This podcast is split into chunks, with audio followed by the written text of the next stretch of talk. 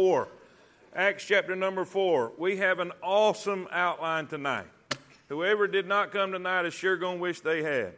Uh, it is going to be great. Uh, how many of you have found times in your life, places in your life where, where th- this is a good phrase for that particular time? Boy, it's time to pray. It's time to pray. I, I mean, things are bad, things are uh, difficult. Uh, uh, you don't have nowhere else to turn.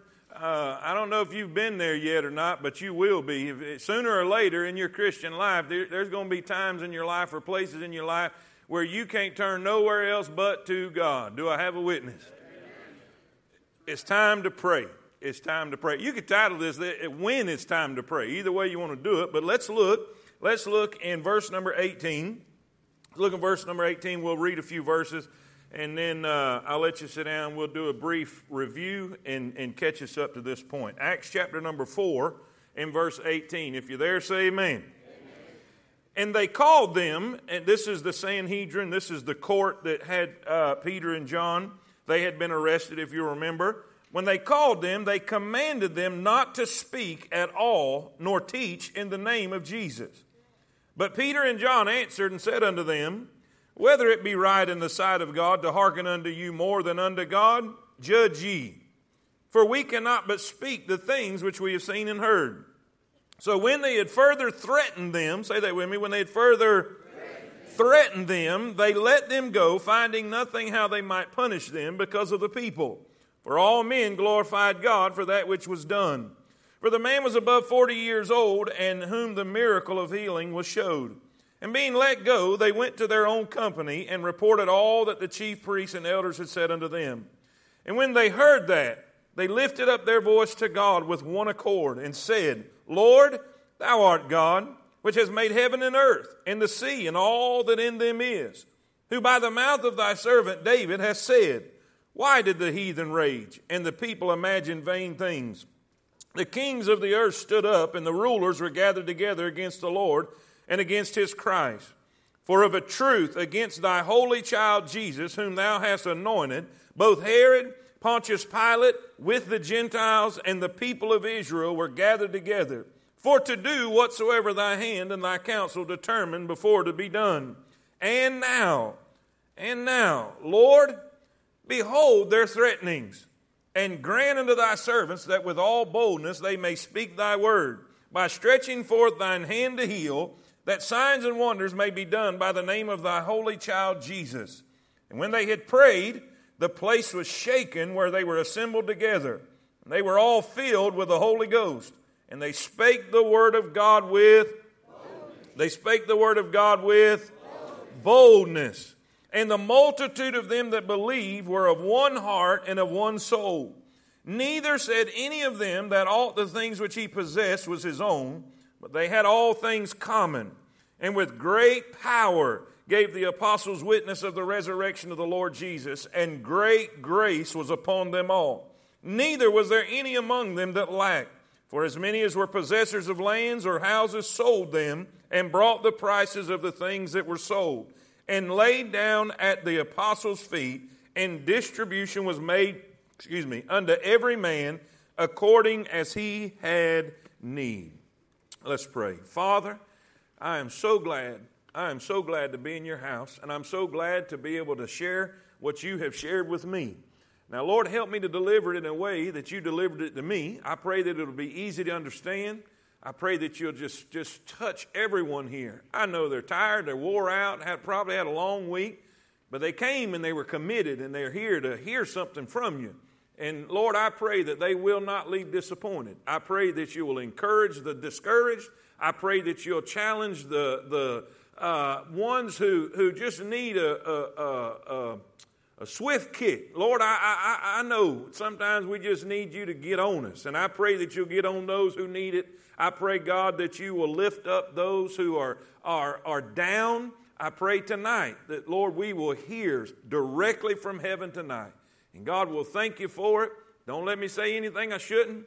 And Lord, please don't let me forget anything I should. And Lord, we'll thank you for it. In Jesus' name we pray. And all God's people said, Amen. Amen. You may be seated. You may be seated. If you're here for the first time, uh, we are going through the book of Acts, and, and we, have, we have been spending a little time with the miracle of the lame man that was healed by Peter and John. Peter and John is going into the temple in the hour of prayer, and, and, and, and, and y'all know the story. I don't need to rehash every detail, but uh, you get the point. This man was healed. Uh, uh, he, is, he has placed his faith in Christ. It attracted a humongous crowd. Uh, the crowd gathers around to see this, this miracle that has taken place. And, and because of that, because of that, Paul, or excuse me, Peter and John have been arrested. All right, they were in the temple. Uh, they, they and, and, the crowd was probably, you know, it could have been eight thousand people, could have been ten thousand people, but we know that there were five thousand that believed of just men, and so this was a humongous crowd, and and the the authorities didn't like it. The Sanhedrin didn't like it. The, the aristocrats of Israel, the, the, the religious hierarchy, uh, they didn't like it because they're preaching in Jesus' name. You know, they're, they're, they're telling uh, everybody that this man is walking now because of Jesus. Now, we can't be having that because we killed him, we crucified him. And if what they're saying is true, then we are guilty. Y'all see that? We've killed him. Now, this has given them an opportunity to preach the gospel. Three different times so far, we've seen Peter stand and deliver the gospel. He, he spoke about their sins, he spoke about the death, burial, and resurrection of Christ. And, uh, and this was this persecution that they are experiencing right now is just another opportunity that God gave them to be able to share their faith. And this is the way we need to look at it. Persecutions can be a opportunity. Your difficulty, your hardship the thing that you're going through that you might think is killing you may be something that God can use to bring glory to Himself and give you an opportunity to share His gospel with those who need to hear it. I need a witness. And so here we are, we've been arrested. Uh, they're there, and now, listen, we can't say nothing about the miracle. Can't say nothing about the miracle because the guy's over 40 years old, and everybody knows he's been laying here for 40 years. And, and so we can't deny that.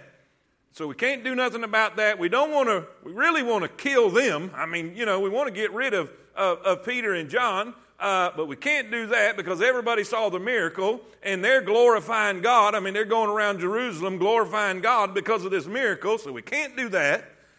Well, what can we do? Well, we can threaten them. We'll just threaten them. Uh, uh, we'll, we'll, we'll, we'll, we'll say, don't ever preach in this name anymore. Now, there's a problem there.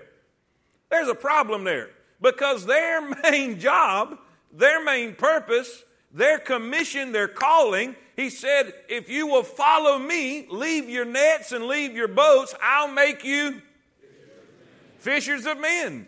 So their, their whole purpose in life now is to preach about Jesus, to tell about the resurrection, to take the gospel to every creature, to go to every nation and preach the gospel. We can't do that. Do you see what's happening here? So here it begins. Now, the persecution is going to get a lot worse. We know that it's going to go from threatening to arresting to eventually executing. But it's beginning. The threats are beginning. The persecution is beginning. And, and this is what I want to talk about tonight. What did they do? What did they do when the persecution began? What did they do when the obstacles came up? Now, I want you to understand everybody in here, everybody in here, if you do something significant for God, you're going to have problems. Y'all, everybody awake? Anybody need some more coffee? We need to take time out. And are y'all with me? Let's start this over. Let's start this over. Let's ask a question. How many y'all tonight really want to be used by God to do something significant for Him? Great. Amen. Amen. That's wonderful. Now, he will use you significantly in sharing the gospel, sharing your faith. And if you truly want to do that, if you truly want to step out and do something great for God, guess what? The devil's not just going to lay down and let you do that. Are y'all with me? He's going to fight. He's going to he's going to respond. He's going to retaliate. So if you're living for God, you need to look for this. If you're living for God, you need to expect problems.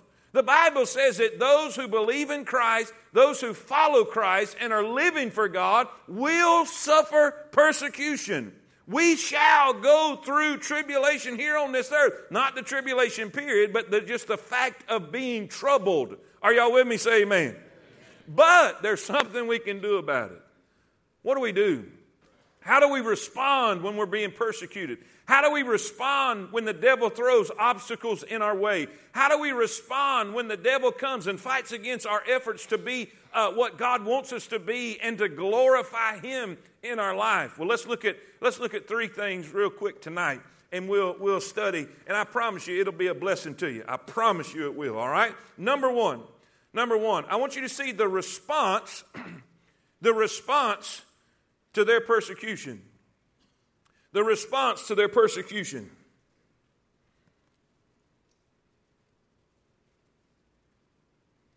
And by the way, nowhere in your notes will you find that they whined about it. Are y'all with me? Come on, come on, come on. I, I know I'm speaking to. We have a tendency to want to whine, don't we?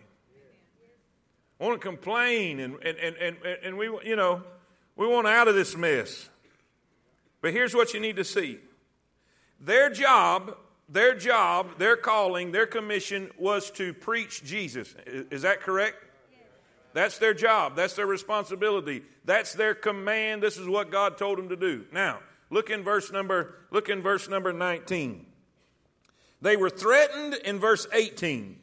They called them and commanded them not to speak at all nor teach in the name of Jesus. Verse 19 But Peter and John answered and said unto them, Whether it be right in the sight of God to hearken unto you more than unto God, judge ye. For we cannot but speak the things which we have seen and heard. First thing we need to do, the first response when we run into an obstacle, A, we need to be determined to be obedient. We need to be determined to be obedient. Everybody write that down. We need to be determined to be obedient. No matter what, do what's right. No matter what the obstacle is, fulfill your responsibility. Now, here's the thing. Here's the thing. We as Christians, we get sidetracked way too much. And, and, and sometimes I think, and I hate to say this, but I think a lot of Christians, or professing Christians, if you will, they will determine their obedience to God by the convenience of what they are to obey. Not by whether God said to do it or not, by whether how easy it is to accomplish. But here's what we got to do. No matter what the world says, be determined to obey. No matter what the culture's doing, be determined to obey. No matter what other churches are doing, be determined to obey. Now, you may not believe this, you may have your head stuck down in the sand, but I promise you this this persecution that they are facing, it is coming to America. It is already here. They are trying to force Christian businesses to fall pressure to the world's culture and to the devil. I mean, utter wickedness that we would have never heard of years ago. That, my friend, is just the beginning. And if we don't determine right now that we're going to do right, that we're going to be obedient to God, that it doesn't matter what the culture says, and it doesn't matter what the government says, and it doesn't matter what everybody else does, we're just going to do right. Are y'all with me? Say amen. In the, I mean, right back in their face, they are threatened. Don't speak in this name anymore. They say, look, guys, we, you know, what, should we honor God rather than man or obey you rather than God? You make up your own mind. But let me tell you what we're going to do. All we can do is what we've seen and heard. They were determined. It no matter, we're going to be obedient. We got to be determined. All right, now, secondly, this is really important. Verse 23. When the persecution came, when the difficulties came, they made up their mind we're going to be obedient. We're going to do what God has called us to do. We're going to do what God has commanded us to do. Then look what it says in verse 23. And being let go, read that next sentence. Come, all right, everybody say it. Now, what do you think that company was? the believers. So they went to the church. They went to the church. That's very significant. Now, I don't believe they went to all 10 or 15,000, but they went possibly to the original one, 120. They went back to the place that they were, had normally gathered. It could have been, could have been at, at Peter's house, it could have been uh, uh, in the upper room, possibly. But basically, they went back to their uh, uh, they went back to the people they were in fellowship with. They went back to the church. Now, how do we apply that? How many times have you seen people, when persecution came, the first thing they did was quit church? The first thing they did was stop going to church. First thing they did was stop fellowshipping with the believers. Now, let me tell you what persecution will do. Let me tell you what persecution will do. And you may not believe this. You may just say, think that, well, they're just kind of. Persecution will thin the herd. Persecution will purify. Listen, it will purify the congregation. Now, you may not believe this, but on Sunday mornings, everybody in here are not genuine believers. You me tell you what would you me tell you what would purify this, this congregation? is if the government came in with guns and said, if you are a believer, we're going to shoot you. If not, you're free to leave. I promise you, they would leave faster than when we give the invitation. Some of y'all caught that.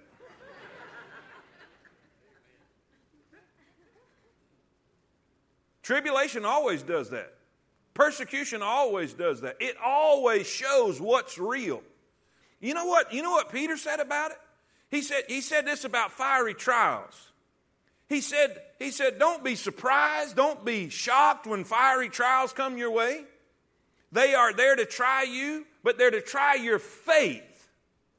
Your faith, which is much more precious than of gold that perisheth. In other words, what he's saying is your faith will be tested by fire. And you say, why is that precious?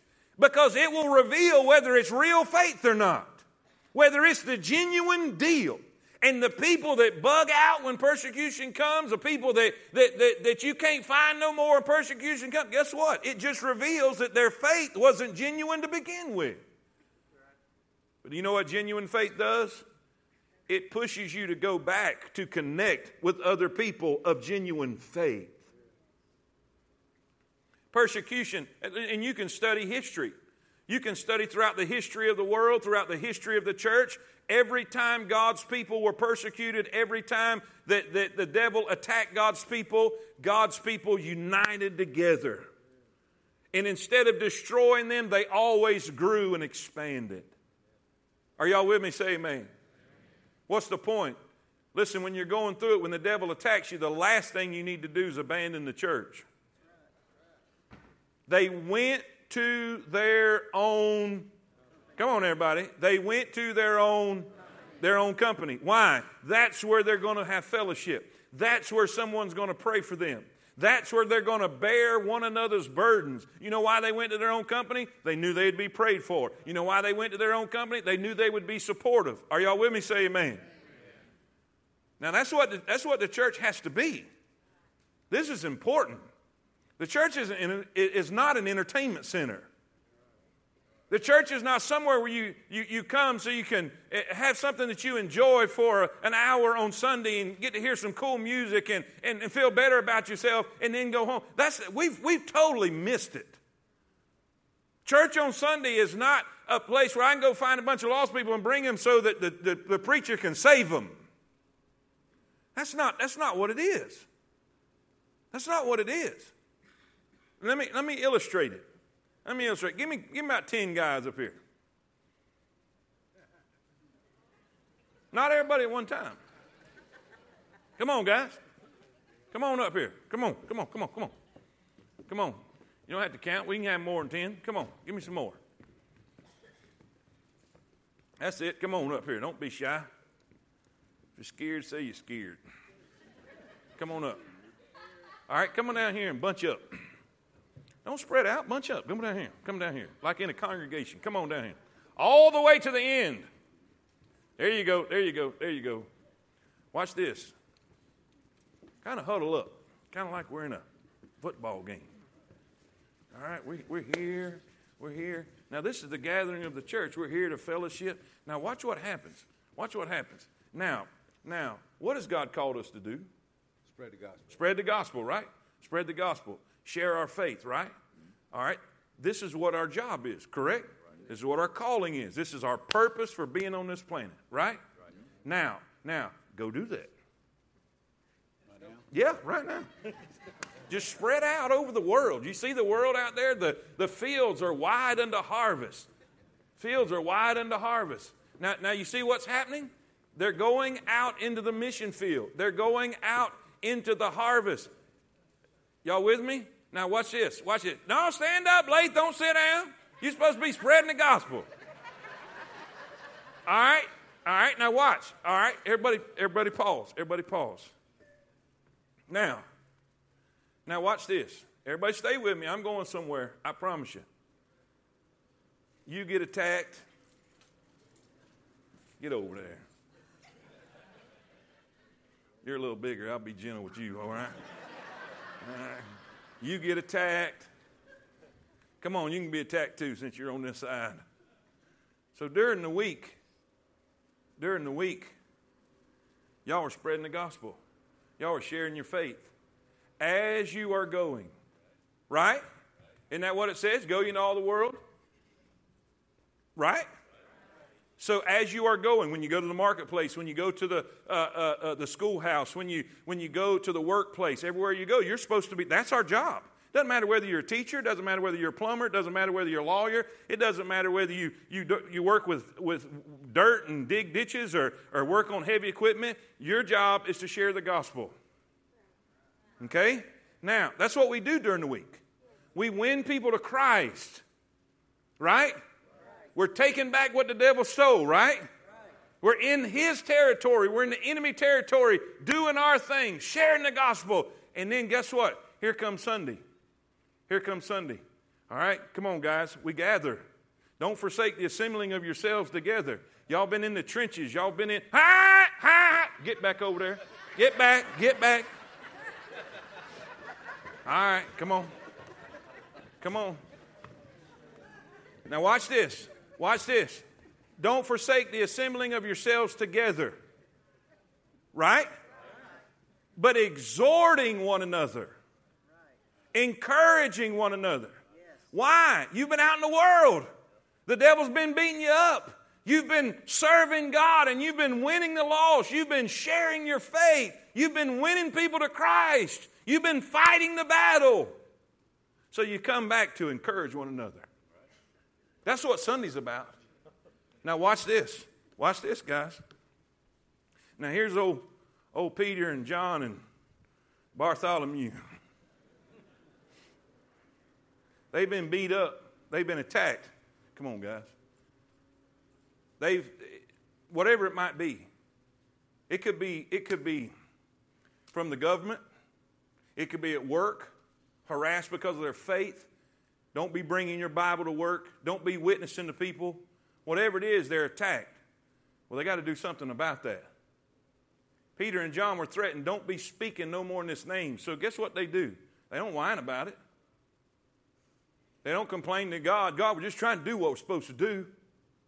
No, no. What do they do? They go to their they go to their own company. So here they are. They bring, watch this now, they bring their problem to their own. Why? Forsake not the assembling of yourselves together, but exhort. Come on, but exhort. exhorting one another. You see, we, we, we, we've totally missed what church is supposed to be about. We've switched it. We think, we think church is something we go to to watch other people go to the altar to get saved. That's not, that's not, what, that's not the way this is set up. Church is not technically for the evangelization of the lost, it's for the edifying of the saints. So they can go do the work of the ministry and do the work of an evangelist, seeing them saved out there, and then come back here to be encouraged, to be edified, to be lifted up, to be trained, and to be developed, to go back out. Y'all with me? So what is what is now let's look, let's look at this story. Let's look at this story. Peter and John go into the temple in the hour of prayer. So can we say it was as they were right? So as they were going, they did something great for God. Say that with me. As they were going, they and then what did Satan do? He he attacked them. They experienced persecution. They experienced threatening. Don't do this anymore. Don't be speaking in this name. They were arrested and held overnight, by the way, guys. But what did they do about it? They went to their they went to the church, their own company. And they said, Hey guys, this is what's happened. Now watch this. Watch this. Y'all, y'all can write this down when y'all go down there. Watch this. First, they were determined to be obedient. They said, No, we, we can't, we got to do this. Steve, that's when you look and say, look, man, you can threaten as soon as you want to, but we, we, this is what we're called to do. Secondly, they went to their own company. Now, watch this. This is so important. Then, then, everybody watching? They went to God together. In other words, in other words, who was my? All right, y'all were the attacked ones. Come on, come on. All right. Now, the attacked came to their brothers their own company and shared the problem. And then, so what did they do? They all they all went to God together. They all lifted their voice. Now, now listen. Watch this now. Everybody look at me. Everybody look at me. And you're going to find this out at the end of this lesson. But the main thrust of this prayer was not relief. It was that we could be able to do our job. In other words, the main thrust of God answering prayer is not the convenience of the saint or the answer to the saint's prayer for relief. It is for the glory of God and the, the opportunity for us to complete our mission. If that makes sense, amen. So here's the way this is supposed to work. All week long, y'all are supposed to be sharing your faith, sharing the gospel, winning people to Christ as you are. Now, you're going to be attacked for that. You're going to be persecuted for that. Let me tell you why. Let me tell you why the church in America doesn't experience the persecution that the church overseas experiences. Because we're not sharing our faith. I guarantee you this if we all just went crazy on Coleman County, sharing our faith everywhere, they'd be so mad at Temple, they'd want us all to shut up. But we're not controversial. When I say we, I'm not saying just Temple, I'm talking about the church in America. We're not causing controversy. We're not being aggressive. We're, we're, not, we're not, are y'all with me? We're compromising. Listen, the church in America, instead of saying this is right and this is wrong, this is sin, this is black and this is white, no, we're like, well, okay, let's don't. Instead, what did Paul and, and, and excuse me, Peter and John do? Hey, we got to do what we got to do. Man, that's what we need the church in America to do. Are y'all with me? Now, watch. Good job, church. Y'all did a great job encouraging one another. Amen? Hey, give them a hand, everybody. All right, go ahead and find your place. Find your place. Now, does this make sense? Does that, does that kind of open, open the picture? You see, we are called to spread the gospel. So, your job during the week, wherever you're at, wherever you go, is to spread the gospel. When you come back here, it's my job to encourage you to keep doing it and to train you to do it better and to bring inspiration and encouragement. And if you're broken, if you're persecuted, if the devil's come against you, we come together and go to not miss church, not run from God. Now, let's be honest. Let's be honest. How many y'all know of people that were in church going wide open and all of a sudden something happened, some bad thing happened, and the first thing they did was leave church? Come on, let's all be honest. Raise your hand. The, they ran from the very place that they needed to be, in the very place that they could get help. So, what was their response? Let's look at it. What was their response to persecution, to this obstacle, to this attack of Satan? First, they were, everybody say it, come on, look at your notes. They were, they were determined to be obedient. Say it with me. They were, num or B. Say it with me. All right. C. Everybody say that. The Bible says, Cast thy care upon the Lord, cast thy burden upon the Lord, and he shall sustain thee, casting all thy care upon him, for he careth for you. Amen? Whatever your burden is, whatever your problem is, whatever your situation is, bring it to the Lord. Bring it to the Lord. Bring it to the Lord together. The more people praying, the better. Say amen. amen. Now, watch this.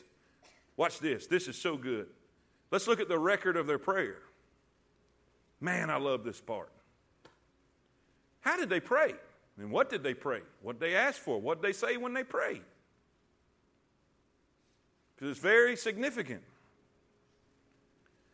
This is a major problem. This is a major problem. We don't think, as we read this, we don't think this is that big a deal, but it's a huge deal in that day. I mean, this is going to affect their livelihood. This is going to affect their, their ability to support their families. I mean, this is a major, major issue, okay? Now, watch what they pray. Watch what they pray. When they go to God, this is what they say. Let's look in, let's look in, uh, let's see, verse 24. Verse 24. When you get there, say amen. And when they heard that, when they heard what? The threats, the problem, the issue, the attack. When they heard that, they lifted up their voice to God with one accord and said, and said, now here's their prayer. Here's their prayer. Lord, thou art God, which hast made heaven and earth, and the sea, and all that in them is. Who by the mouth of thy servant David, now they're quoting Genesis chapter 2, I mean, excuse me, uh, Psalm 2, Psalm 2, who by the mouth of thy servant David has said. In other words, in other words, God is speaking through David as he's writing uh, Psalm 2. So it's God saying it, but he's doing it through David in Psalm 2. If that makes sense, amen. God, you said, why did the heathen rage and the people imagined vain things? The kings of the earth stood up, and the rulers were gathered together against the Lord and against his Christ. For of a truth, against thy holy child Jesus, whom thou hast anointed, both Herod and Pontius Pilate, with the Gentiles and the people of Israel, were gathered together for to do whatsoever thy hand and thy counsel determined before to be done. Now, the first thing I want you to see about their prayer, first, write this down. A, their recognition of God. This is really important. Their recognition of God. What, what, what do you mean, preacher? When you pray, you need to recognize who you praying to. When you pray, you need to recognize who you pray into. Why is that important? Because the Bible says when we pray, we need to pray believing. When we pray, we need to have confidence in our prayer. When we pray and we go to God, we need to believe that the one we're praying to has the ability and the power to accomplish what we're needing him to accomplish. Are y'all with me? Now, watch what he says. He says, Lord. Say that with me. Lord. Say it with me. Lord. The word there is where we get our English word despot or absolute ruler. So, what are they recognizing here? First, they're recognizing God's authority. They're recognizing God's authority. He is the absolute ruler. He is in charge. He is on the throne. He knows what he's doing. He is still the boss. He has not surrendered any of his authority. He is still the boss. Say amen. Lord. They're calling him Lord. They're addressing God. Lord, Lord, thou art God. Theos. Theos, thou art God. What does that mean? Divine. Divine. The supreme one. Listen, supreme divinity. Lord, you're the absolute ruler. We're recognizing your authority. Then they're recognizing his ability. Look what it says. Thou art the God that made heaven and earth and the sea and all that in them is. In other words, they're saying, now look, before we ask you for what we need, we are recognizing the fact that everything we see, you made. The stars you spoke into existence. The mountains you spoke into existence. The oceans you spoke into existence. Everything was made by you. What are they doing? They're recognizing His ability. They're recognizing His power. They're recognizing that it doesn't matter what they need Him to do, He has the power to do it. Preacher, what are you getting at? I'm getting at this. When's the last time you went to God with perfect confidence I mean, complete, without a doubt, faith in His ability to fix the problem that you have. Too many times we go to God like He's some weak, anemic old man upstairs who might can do something about our issue. Let, let, me, let, me, let me help you with something. There's no might to it, there's no might about it. There's nothing too hard for God. There's no problem you can't bring to Him that He can't speak it and it be done. He has ability.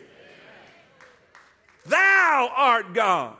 Not the one threatening us, not Satan, not our adversary. Greater is he that is in me than he that is in the world. I serve a living God, and he has power, he has ability. There's nothing too hard for him. Yeah, that's how we need to pray. When you pray like that, what problem are you going to bring to him he can't solve? I mean, seriously. Are y'all with me? Thou art God. Man, you made everything. And they haven't even got to their request yet. They're just recognizing who they're talking to. Lord, absolute ruler. God, Theos, supreme, divinity. They're recognizing his authority.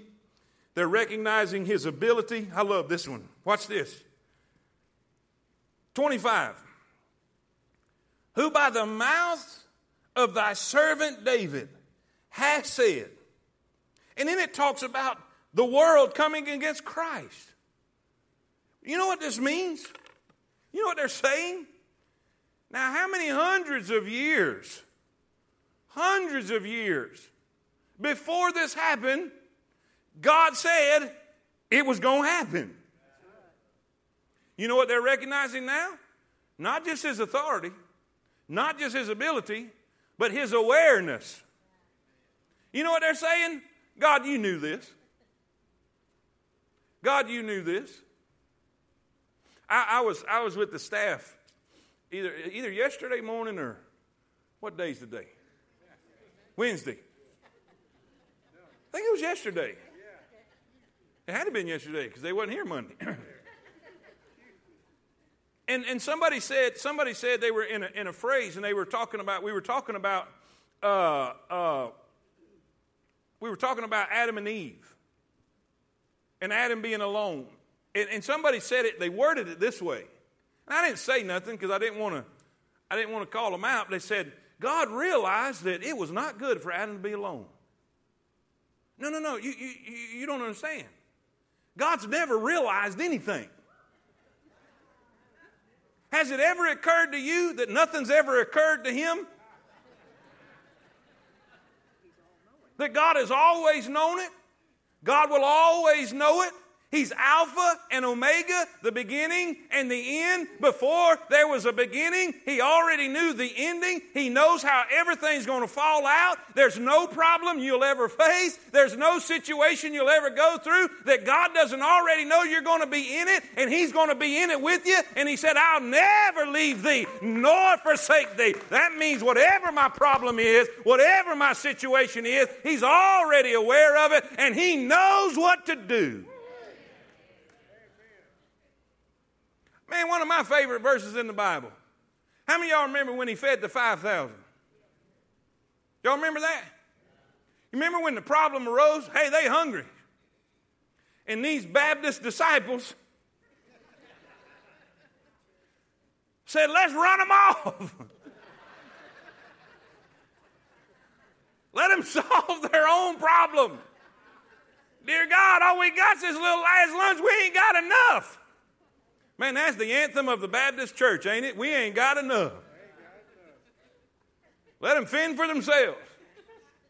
Now, when Jesus asked that, in the, in the verse, this is great. When Jesus asked that, he said, he said, What are we going to do? Not because he needed an answer, because it says, For he knew what he would do.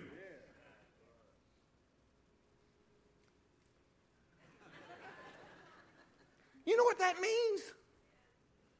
Before your problem ever arises, He already knows what to do. You know what they're saying? Now, look, Lord, we know that you already spoke about this in Psalm 2. You already knew this was going to happen.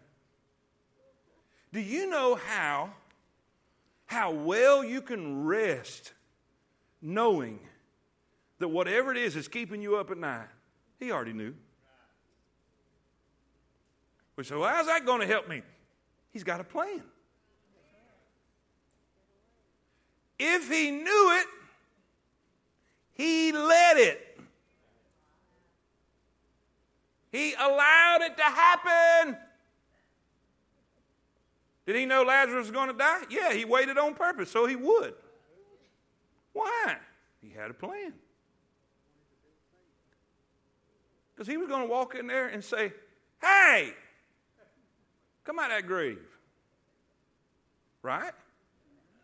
Come on now, let's, let's, this, is, this is Bible. I'm preaching, I'm, I'm telling you Bible. This is New Testament stuff right here. This is the kind of prayer we need to pray. We need to go to God in confidence. We need to go to God knowing He's in authority. He's not, he's not submitted His authority, He's still the boss. He's still in charge. Not only does he have authority, man, he's got ability. There's nothing he can't do. And he already knows I'm going through it. He already knew I was going to go through it. Now, watch. Now, watch. This is what's really important. Look at the next verse. They're recognizing who they're praying to. Y'all see this? They recognize his authority in verse 24. They recognized his ability, said, Thou hast made heaven and earth and the sea and all that in them is. Verse 24, verse 25 through verse 27. They're recognizing his awareness. They understand that he knows it, he knew it, he spoke about it way before it ever happened. He predicted it, if you will. Then verse 28. Now they bring up Pontius Pilate, right? Herod, the Gentiles, and the people of Israel.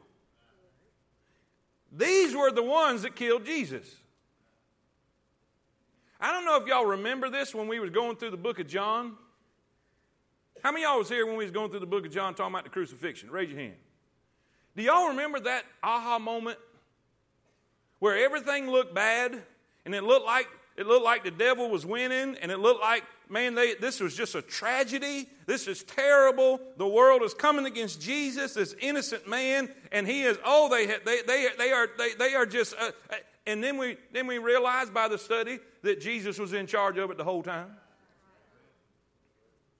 That nothing happened in that whole ordeal that he wasn't already in charge and he didn't let happen and planned it to happen and it happened the way he wanted it to happen. Matter of fact, when things started to getting a little out of order, uh, Peter cut the man's ear off. Jesus picked it up and put it back on and said, Hey, I got this. Right? He, he, there was never a time when God wasn't in control. It was all according to God's plan. Watch the next verse. Watch the next verse. They talk about Herod, Pontius Pilate, the Gentiles. It looks like they all come against Jesus. Oh, what a tragedy. But all they did was whatsoever thy hand and thy counsel, what? Come on. So what did they do? They only did what God wanted them to do. So what, what, are they, what are they recognizing now? Watch this now. This is so important. This is so important before you get to the rest of this prayer. I'm telling you, you need to understand this in your life.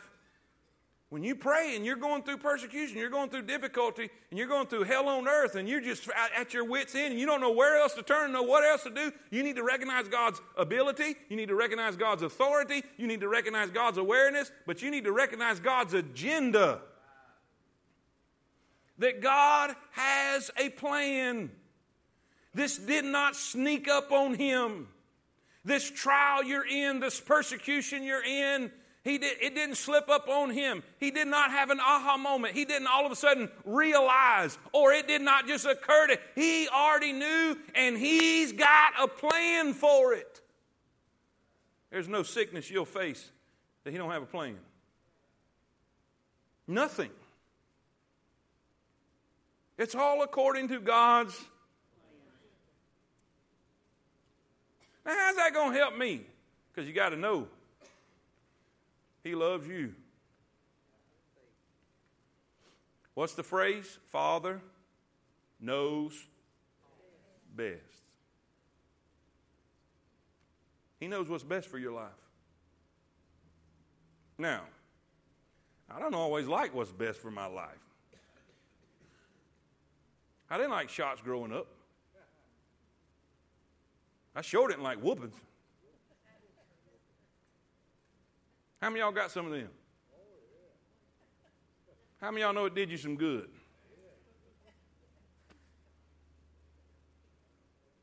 I didn't like it, but there was an agenda. My dad wanted me to be respectful. He wanted me, he, he knew he only had me 18 years. Y'all was going to have me the rest of my life. So he better instill in me in them 18 years so I'd be a good citizen to y'all the rest of my life. And God has an agenda. Do you realize, and I don't want to get ahead of myself, but I, I got to do this a little bit just to help you. Do you realize God used that persecution to get the gospel to every creature? Because in just a little bit, we'll find out that they were just hanging out in Jerusalem. They were not going to the uttermost. He said, But ye shall, Acts 1 8, but ye shall receive power at that the Holy Ghost come upon you, and you shall be witnesses to me in Jerusalem, Judea, Samaria, and to the uttermost. They wasn't doing that. They was hanging out in Jerusalem until what started? Persecution. So God used the persecution that was very painful or uncomfortable to the body of Christ to accomplish his agenda. So if he's allowing you to go through something, if he's allowing you to face a trial, don't ever doubt. He does have, come on, he does have an agenda. He's got an agenda. But you got to remember, his agenda is not always our comfort. It's usually our character. And more importantly, his glory. And all God's people say it. Does this make sense? And guess what? They still haven't asked for something yet.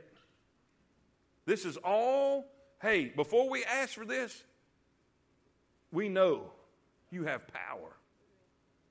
You're aware of my situation. You have the ability to solve my issues.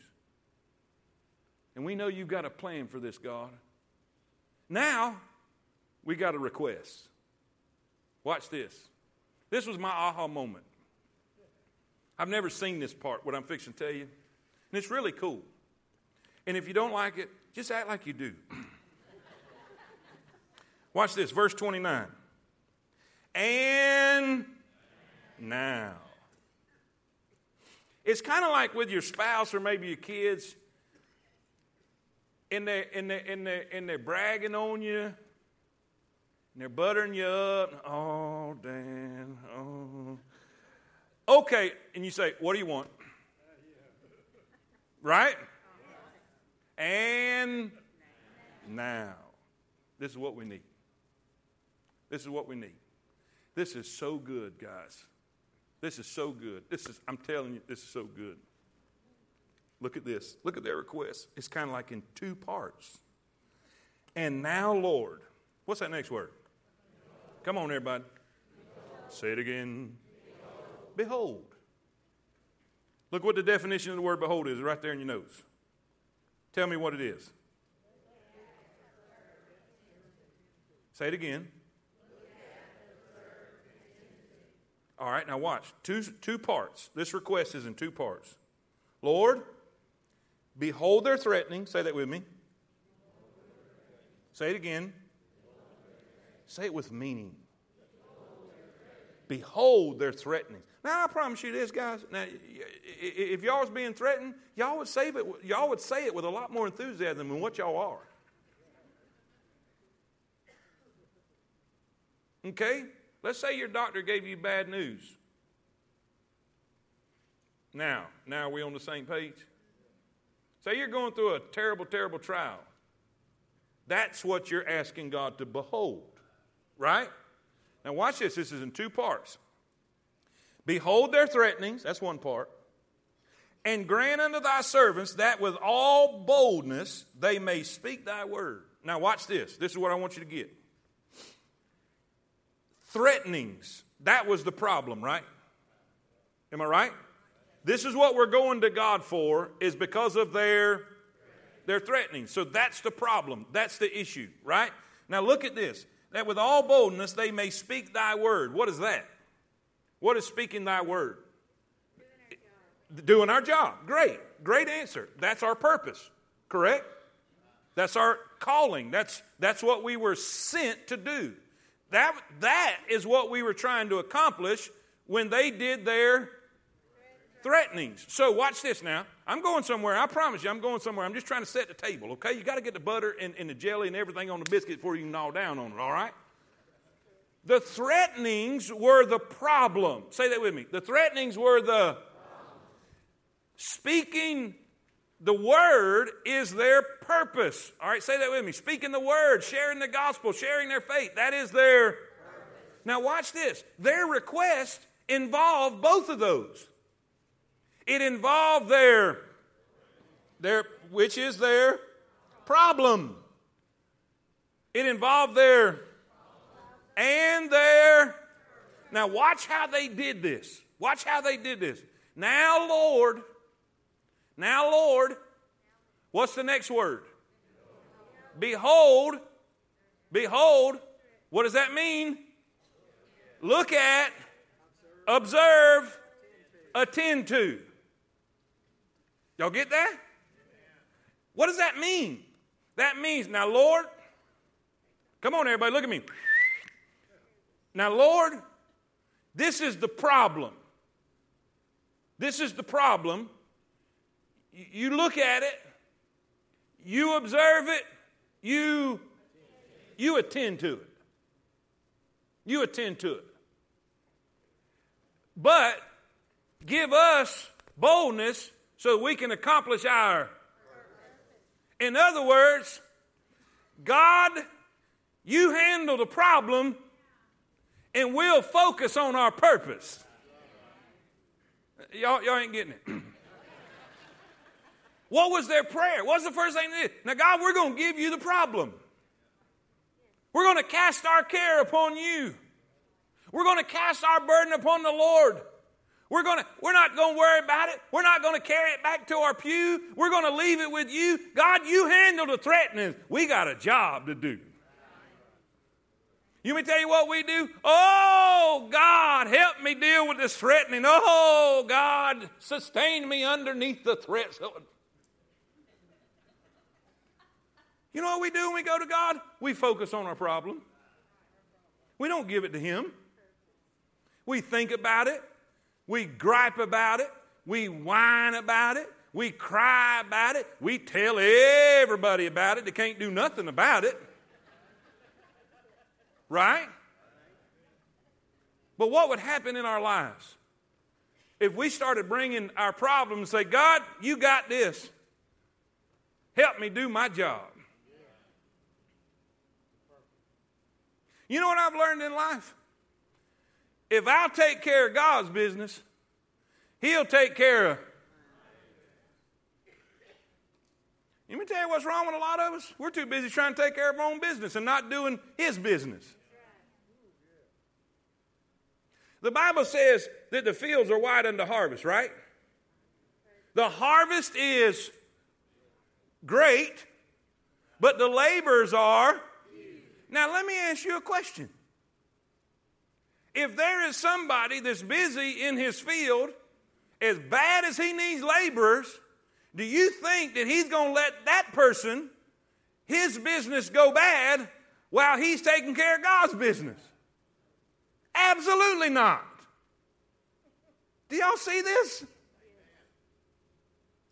God, we ain't gonna, we ain't gonna, we ain't gonna deal with this. God, check out the threatenings. You, you, you, you attend to that. You, you, you handle this. We ain't even gonna lose sleep over that. What did they do in their request? They gave their problem to God. Come on, say it with me. But you can't stop there. You can't stop there. Here's what we want to do. How many y'all How many y'all have heard them TV preachers? Let go and let God. Now that sounds real spiritual. It's okay if you let go. But if you're not willing to come and pursue, your purpose, don't expect Him to take care of your problem.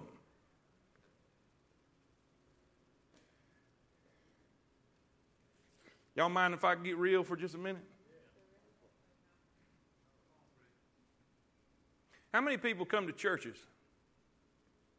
How many people come to churches when they got a problem? And they're all about giving God their problem. And God says, okay, I'll, I'll, do, I'll do something and he fixes it. I've seen couples come in here fighting like tooth and nail, just all about this, about ready to kill each other. And then, well, we're going to give it to God and we're going to serve God. And, and they are. And then God just molds and fixes things and straightens up things. And then all of a sudden I turn where'd they go?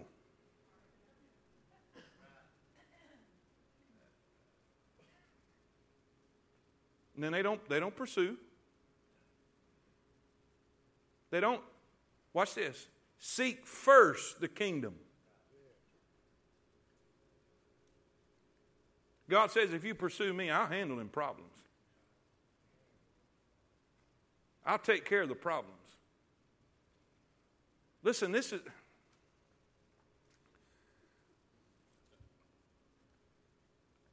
We've, we've heard so many cliches that's caused a false understanding of true doctrine. This is, how many of y'all have heard this? The church is a hospital for the hurting. How many of y'all have heard that?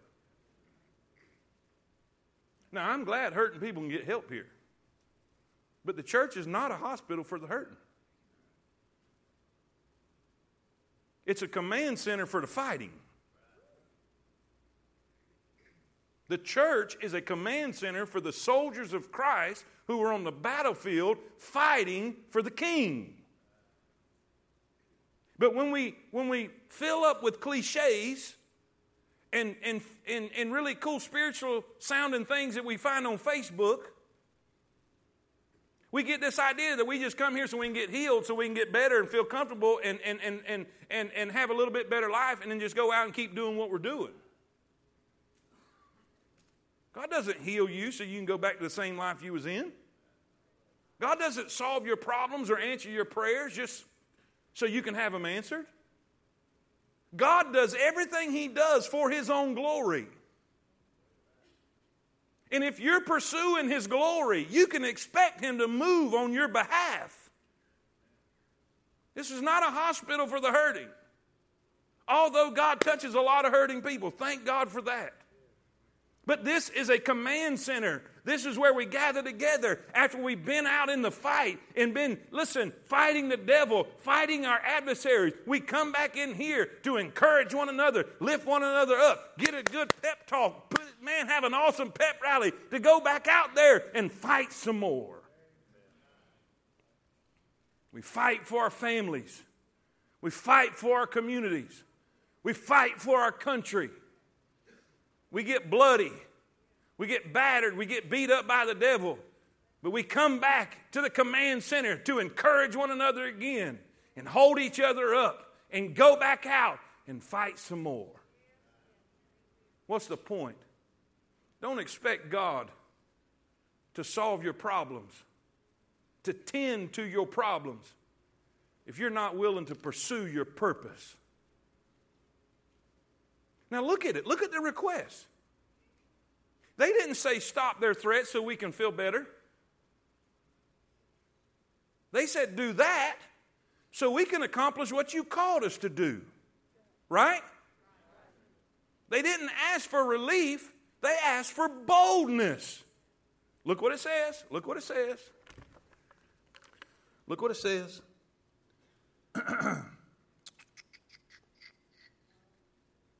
Verse 29 Behold their threatenings. God, you, you attend to that. And then this is what we need for us. Grant unto thy servants that with all boldness, say that with me, that with all boldness, that we may speak thy word. Say amen. amen. Listen, boldness means confidence, means bluntness, really means the ability to have courage. Phillips Brooks, he said this Do not pray for easy lives. Pray to be stronger men and women. Do not pray for tasks equal to your powers. Pray for powers equal to your task. How many y'all, how many, how many y'all ever heard or remember that old Southern gospel song, uh, uh, Lord, don't move that mountain? Anybody remember that? Oh, we're going to have to learn that. Lord, don't move that mountain. Just give me strength to climb. For if you should move each mountain, I'd grow weaker every time. In other words, our prayer should not be, God, make the problem smaller. It means, make me stronger. Give me more boldness. Give me strength. Give me the ability that I need to accomplish the purpose in my life. Are y'all with me? Say amen. I know y'all didn't expect that tonight. Augustine said, Pray as though everything depends on God, but work as though everything depends on you. Church, say amen. I wonder how God felt. Oh, we're out of four minutes over. Oh, man, I really got to get this. Oh, Jesus. Listen, I'm, I'm just have I got to tell you. I got to tell you. There's two things that took place the response to their, position, their petition. Do I even have to tell you God loved their prayer? He loved it so much he stirred up the whole bunch. The Bible says when they prayed, the place was shaken. The word means to incite, it means to stir, to move. All right, let me give you these three quickly, quickly. Dustin's in the building with us. I got to hurry. All right. God stirred them. Boy, don't America's church needs to be stirred up? God stirred them, God filled them. The word filled means to supply, to furnish. God emboldened them. Means outspoken, bluntness, confidence. That's the action that God took. God stirred them, God filled them, God emboldened them. Then this is the effect. This is the effect from their prayer, and God's moving. Number one, there was great unity. Well, we need our churches to have unity. Amen. All these church splits and all the things that, man, God's not in that. It says they were in verse number 32 and the multitude of them that believe were of one heart and one soul. The word heart there means thoughts or feelings. Soul means breath. They were they had the same breath, the same passion. You know what we could do for God if we'd all get on the same page and want the same thing? And you say, How can we all do that if we all like different stuff? We can be centered around the one thing, and that's the gospel of Jesus Christ. We could be all together committed to be in one accord, and that is to get the gospel to every creature. And all God's people say it. There was great unity. Verse 33 there was great power. There was a force, there was an ability to get the job done. Man, God gave him power. There was great grace. The Bible says in verse 33 and with great power gave the apostles witness of the resurrection of the Lord Jesus, and great grace was upon them all. The word grace means benefit, favor, gratifying. How many of y'all know what I'm talking about when I say they had the favor of God on them? Man, they had the touch of God, the blessings of God, experiencing the favor of God. It is a great thing when God's smiling on you, people. Amen. There was great generosity. Verse 34. It said, Neither was there any among them that lacked, for as many as were possessors of lands or houses sold them and brought the prices of the things that were sold. Man, they wasn't stingy at all because God's hand was on them and they knew that God was their God and He would supply their need, they were able to be generous. Then, number five, there was great provision. Verse 35. They laid down, laid them down, the prices of the, the, the, land and the houses that were sold. They laid them down at the apostles' feet, and distribution was made unto every man according as he had need. And because of that, the top of verse 34, neither was there any among them that lacked. Preacher, what are you saying? There's power in prayer. There's power in prayer. The devil cannot stop a praying church. And all God's people see it. Now, how many y'all would enjoy and like those that last list of things that I didn't have time to preach? Unity, right? Unity, power, boldness, grace, generosity, provision. Man, what a what a what an awesome New Testament church. And guess what? God is the same yesterday, today, and forevermore. It isn't that he stopped having power. I think it's because we stopped having prayer. Amen? I'm like in real trouble. So if you have youngins in here, immediately when we dismiss, this is the only time you're allowed to run in church. okay? Run and get them, run and get them. All right, let's pray. Lord, thank you